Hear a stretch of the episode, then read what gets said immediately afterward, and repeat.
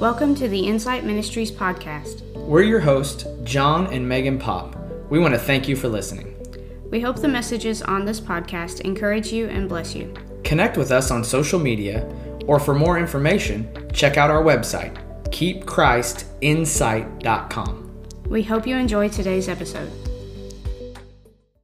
Well, I'm here with my friend John Pop. You just started your ministry. What's the name of it? Yeah, Insight Ministries. What's your focus? Yeah, so um, our, focus really, Hebrews 12 2, is everything about keeping Christ in sight. And so, like all of our tags are keep Christ in sight. But the idea being that we operate in our lives doing everything with Jesus Christ in full view. And by that, we make our decisions, we parent our kids, we love our spouse, we serve our community, but with everything having Christ in sight. So that's kind of where we came up with the name Insight Ministries. We just launched it this year, actually.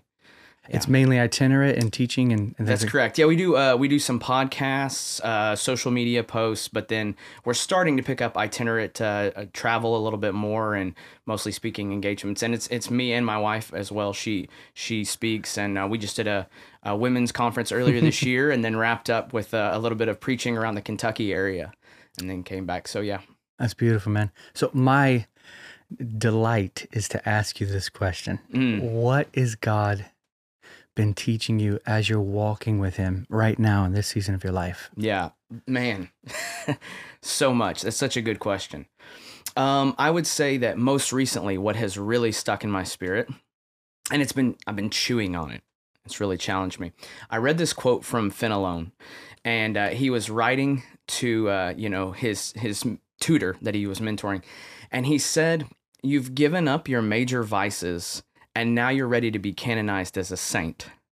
because he said, uh, You're not judging yourself by the standard of the gospel, but by your past life. And this, man, it hit me really hard because I started to think about the times in my life where I've been able to look back and say, "Oh, you know, maybe in this season my discipline with the Lord is better, or maybe I'm I feel more in love with the Lord or my experiences are better. I'm reading more of his word." And in that moment, I'm using the wrong standard to measure. And so what happens is it, it gives the opportunity for pride to enter, right? And so I've had to take sort of inventory of my life and say, wait a minute, is my standard the gospel? Right, uh, Second Corinthians three eighteen is you know that we we're staring into a mirror with unveiled face, looking at the glory of the Lord, and we're transformed into that same image. Uh, the ESV says, from one degree of glory to the next, right? Uh, by the Spirit. And so, if uh, according to Romans 8, I've been predestined to be conformed into his image, then Christ is the standard. And our testimonies are powerful. Revelation says we overcome the enemy by the blood of the Lamb, the word of our testimony. But even our testimony, the Lord has been showing me, cannot be the measurement of the standard. It's not, I'm doing better than I was back then. I'm, you know, I'm more sanctified today than I was a year ago or 10 years ago. Man, that can't be our standard. Our standard is Christ and Him crucified. And when I look to the Lamb, I keep Christ in sight, then I realize that the only healthy comparison to have is against the cross, against Christ, and, and not against others, but also not against my former past self, as Fenelon is pointing out here. It has to be the standard of the gospel. And so that's that's helped me rearrange priorities in my life, um, look back at seasons in a healthy way, and also be challenged to not allow, oh, I'm doing better, to create pride that will seep in, in into my heart, right? Um, so that's kind of yeah, that's where I've been at lately. And this this notion of pride is so deadly. Um, and that's, that's one question I have for you is just how do we how do we allow the Lord to deal with pride that comes into our heart? Because sometimes it's sneaky. It's not always announcing itself when it walks in the room. So how do we how do we submit to the Lord to allow Him to deal with the pride in our lives? You know, there's a quote from Spurgeon uh, that a vision of God is the quietus of pride. Mm, It's it's a it's a decapitation of pride, a vision of God. I think seeing God as he's revealed himself in the scriptures in his grand grandness, greatness, his sovereignty and glory and splendor and majesty and character. It's he's so uh, other than us that to gaze upon him is to see him rightly and then also see ourselves rightly. I just was reading in uh, Genesis chapter uh, 18. Abraham has been called by God. he's been uh, used by God. He's had apparitions of the Lord Almighty. And all of these things are wonderful. And even then, Abraham says to God, I'm but dust and ashes. Yeah. That's his great sight of God gave him a proper view of self, that he is dust and ashes. And even the scriptures tells us in the Psalms that God remembers that we're dust. You know, I think that pride comes from many times such a high view of yourself, such a focus upon yourself, because there's been a lack of viewing God, specifically as he's revealed himself in the scriptures and as he's revealed himself to be to us, even in history. You can look at how he's been. So these things for me help me. I mean, when you think of what praise is, it is the exaltation of God Yeah. and who he is and what he does. You know, it's funny when Abraham is visited by God in that same passage, he falls f- to his face. He falls down on his face by seeing the Lord. And and we see this with Moses as well, seeing the Lord falling down. Uh, John sees Jesus and his glory falls down. So maybe high heads are dim sights. Mm. You know, when, when your when your head gets raised up and you think yourself great, maybe it's because our sight of him is dim, which Yeah. brings us back to insight. right, right. So let, let me ask you tell me some practical ways that you and your wife and your family try to keep Christ, quote, insight. Very practical. Yeah. Like today, yeah. how are you keeping Christ in sight? Yeah, that's a great question. Um, first of all, it comes with cultivating uh, relationship with Christ, getting to know what Christ is like, and I think that comes two ways. It comes through uh, the scriptures primarily.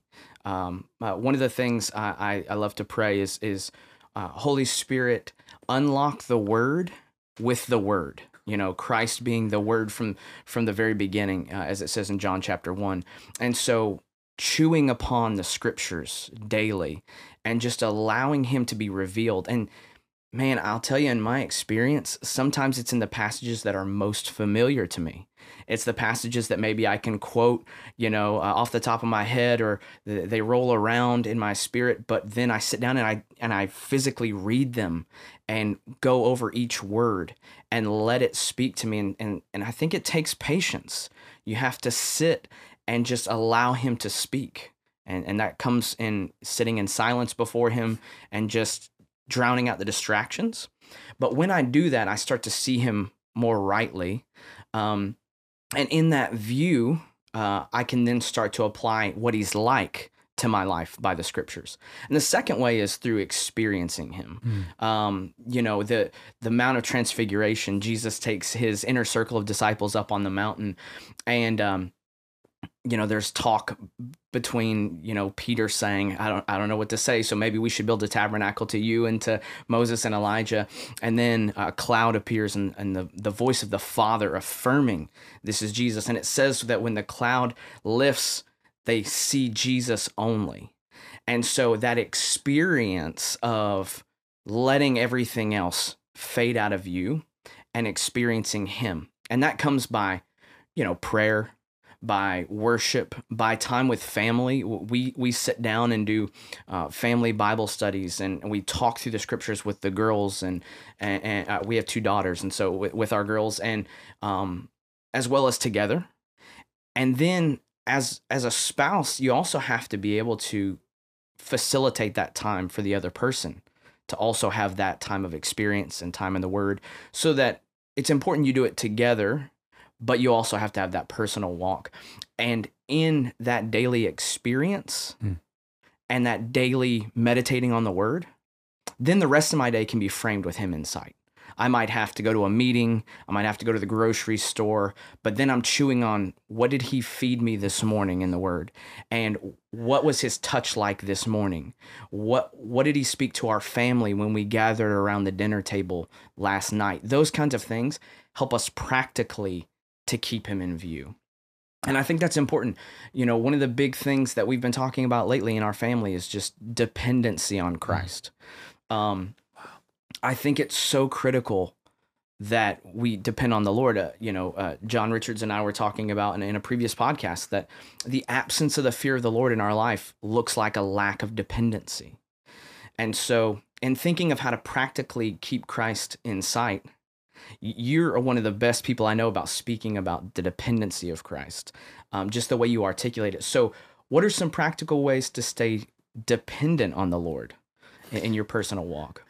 I think that where you started concerning the gospel being the standard, the gospel being that sight of Christ that's needed, I, I, really feel like the gospel keeps me in that place of dependency. Mm. There's that scripture that we love so much in Colossians as you received him, so walk in him. Mm. Uh, and even in uh, 1 Corinthians 15, the gospel in which you stand, there's this understanding of everything, life, God, yourself, inside the gospel, that it makes a disposition of faith and dependency. Mm. It puts all the the ducks where they need to be so that the internal makeup says, I need you, God. I need you, God. Yeah. So I really feel like remembering the gospel, keeping the gospel before our eyes, it really helps me stay in that place of dependency. I mean, let's even think about it in a real practical way.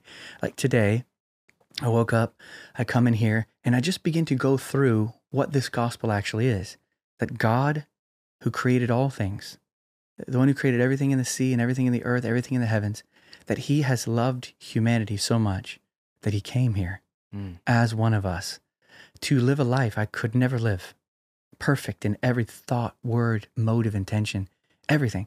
And then he dies a death that I deserve. Already, I'm starting to feel like, who is this? Right. You know, and he dies this death that I deserve, and he raised to life. He's raised to life, and then he ascends to glory to sit at the right hand of the Father, and then soon he will return, and he will reconcile all things to himself. He will exercise perfect judgment in the world. He will rid the world of all. Thinking of these things, it makes the heart begin to say, Whoa, who is this? This person that deserves love and adoration. I would be a fool not to trust him. I would be absolutely insane to say, I know better than him. I am better than him. I can do better than him. And I believe that's the essence of dependency, recognizing there is no one wiser, mm-hmm. there is no one greater, there is no one more powerful, there's no one more good. And because of this, I throw myself with practical logic because it looks in a way that makes things be seen so clearly that I am an I am a fool. If I do not trust in God. You know, as the scripture says, it says uh, the fool has said in his heart uh, that there is no God. Uh, you know, so to believe God brings dependency. Yeah. You know, it's it's the essence of faith, you know, to trust in him, to believe in him. And and even from there to begin to long for him and to love him and to by faith enjoy him mm. and and not just enjoy him, but then co-labor with him and then have his life begin to come through us in, in a transformative way, changing the way that we act and respond to things. Now, all of this back to this one major understanding that if I believe that God is who he says he is, that should change everything about the way that I see the world, the way that I see myself, the way that I see life, and it should create a disposition of dependency. We could actually say that dependency is the way faith expresses itself. Mm. Uh, even as we were talking last night, John chapter 15, the branch is totally dependent upon the vine. It can do nothing of itself. Jesus makes this very clear. Uh, so uh, let let's do this. Let's say there's somebody watching out there right now, mm-hmm. a blue collar worker, maybe a mom doing dishes, maybe another minister such as yourself, maybe a Bible school student, if you were to look into this camera right here and give them a word of encouragement or advice, Mm. what would you say to them? Man, you know, I think I would say that he's he's worthy. He's enough. He's he's so much more worth it than we can even describe. Um, whatever you're going through, whatever you're doing, he's worth you giving your best. Um, it in every aspect of life, when you feel like it, when you don't, he's worthy of it. Uh, and and when you begin to give him just the smallest amount of attention, that's all he's he's looking for. When you give him the smallest amount of attention, he turns full force his affection towards you, and it becomes so overwhelming. And in reality, once you've locked into that dependency of saying, "Okay, Lord, I give up. I need you," you realize that in a lot of ways the pressure's taken off. You don't have to strive anymore. Uh, like you said in, in the John 15 passage, you don't have to produce the fruit. He produces it through you. And and I think sometimes we build it up in our head this, oh, but I have to have everything right and I have to I have to be able to you know, uh, make sure that I'm disciplined enough, or I have to clear my schedule with enough time. I have to be able to uh, give up these vices. And in reality, you just got to give up. You don't have to give up your your what's holding you back. You just have to throw your hands up and say, "I can't do it." And then he says, "That's what I've been waiting for. Mm. I've been waiting for you to just throw your hands up in surrender." Um, you know, I heard a, a story one time. Somebody said, uh, "We we throw our hands up in worship because as a child, uh, a child throws their hands up when they want to be lifted up, Hmm. and so when we just throw our hands up and we say, "Man, I I can't do it anymore," you realize He was waiting for that, and He comes rushing in, and He overwhelms your life with such affection and gives you such attention that you feel like everything you could ever need is locked up in the person of Jesus. And in that, all the burdens of life start to lift. And you realize he wanted to carry you all along. And that's what dependency is. It's not about it's not about failing. It's not about um, it's not about getting everything uh, to a place where it's perfect. It's just about surrender. And and I love Leonard Ravenhill had this quote. He said, "Lord, make me strong where I'm weak, and make me weak where I'm strong." And so sometimes I think it's just about sort of submitting to that. Man, I feel I feel like I'm um I've got a good grip on this, but you start to realize that oh wait, I don't. And in that he's making you weak so that that surrender flows from you and to him and then he picks you up and carries you.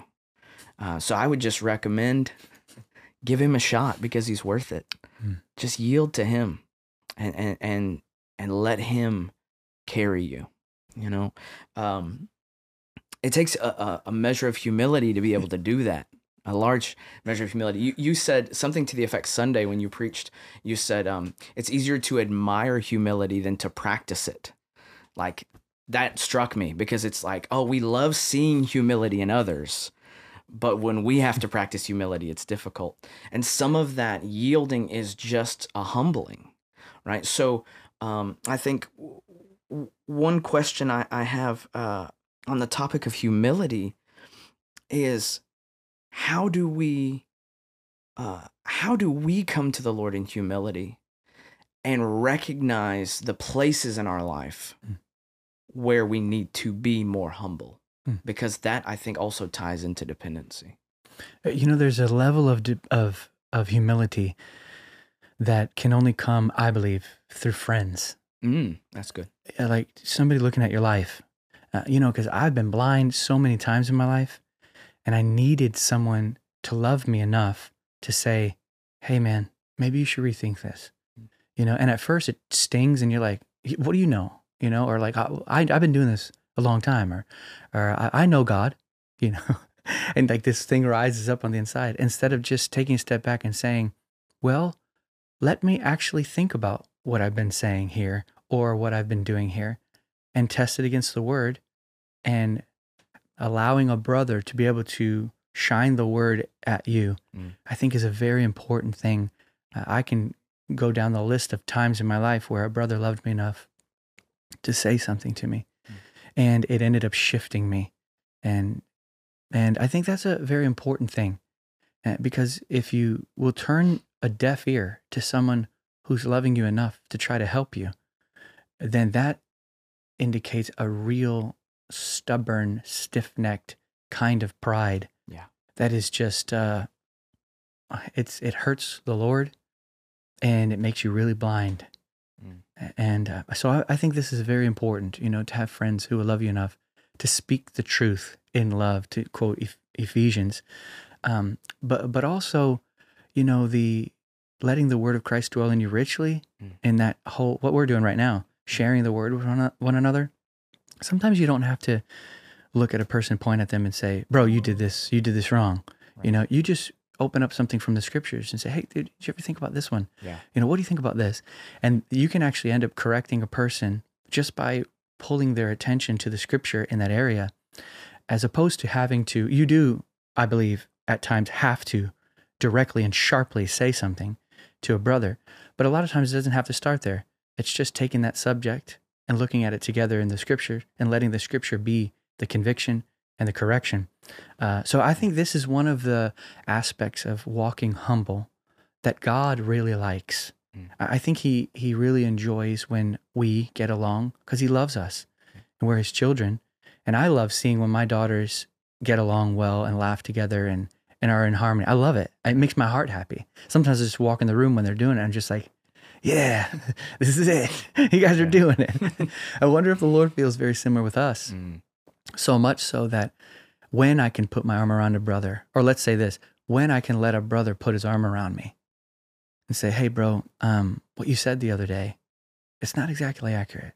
Mm. You know, uh, to me, that should be like fresh water being poured over me. It should be a a joy to say we are committed to truth Yeah. even more than we're committed to one another. Mm. Though our commitment to one another is also a commitment to truth as Mm. well.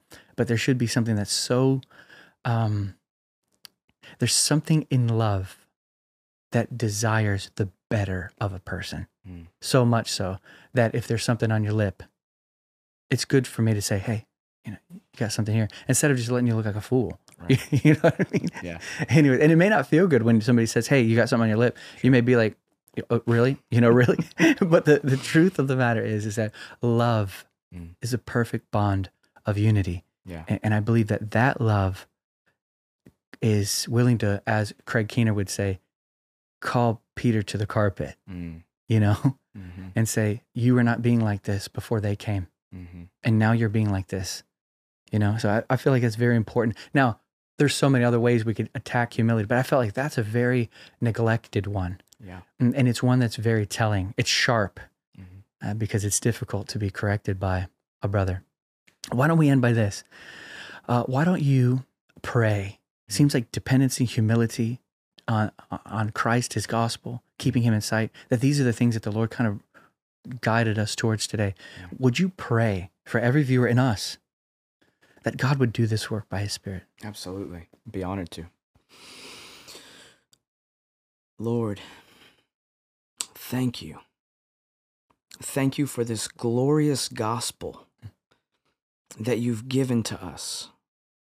Lord, we al- I, I pray that we would allow it to be the standard by which we live our lives, that we operate in dependency on you, that we would that we would humble ourselves and walk in community with brothers and with sisters who, in humility, can lovingly show us when our lives have strayed from the standard of the gospel.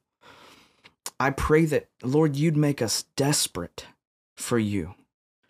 When we've come to the end of our rope, it's the best place to be because that's when you carry us. And so, Lord, we just surrender to you. Lord, we pray that there would be a a, a renewal of hunger on the inside of each of us, of myself, Lord, that that is not satisfied until we taste of you daily, until we are fed from the bread of heaven, until we can taste and see that you are good, and in doing so, Lord, it allows us to put our trust in you all the more. I pray that in every season of life, there would be such a satisfaction and yet a holy burning hunger for more of you that it leads us into greater levels of dependency, greater levels of humility. Mm. Holy Spirit, I pray that you would illuminate any part of our hearts that are darkened by pride mm. and let them be surrendered to the finished work of the cross as we place Christ in sight and we live our lives devoted to the Lord, walking this out in community and love and fellowship with one another. Be in our midst, and Lord, stay in our sight. You are worthy of all of our attention, and so we pour it out on you. We love you. We thank you for this time together. We pray that this conversation will be a blessing to all those who hear it. And may us and may we all continue each of us with you in sight. We love you, Lord, and we thank you. In Jesus' precious name we pray. Amen.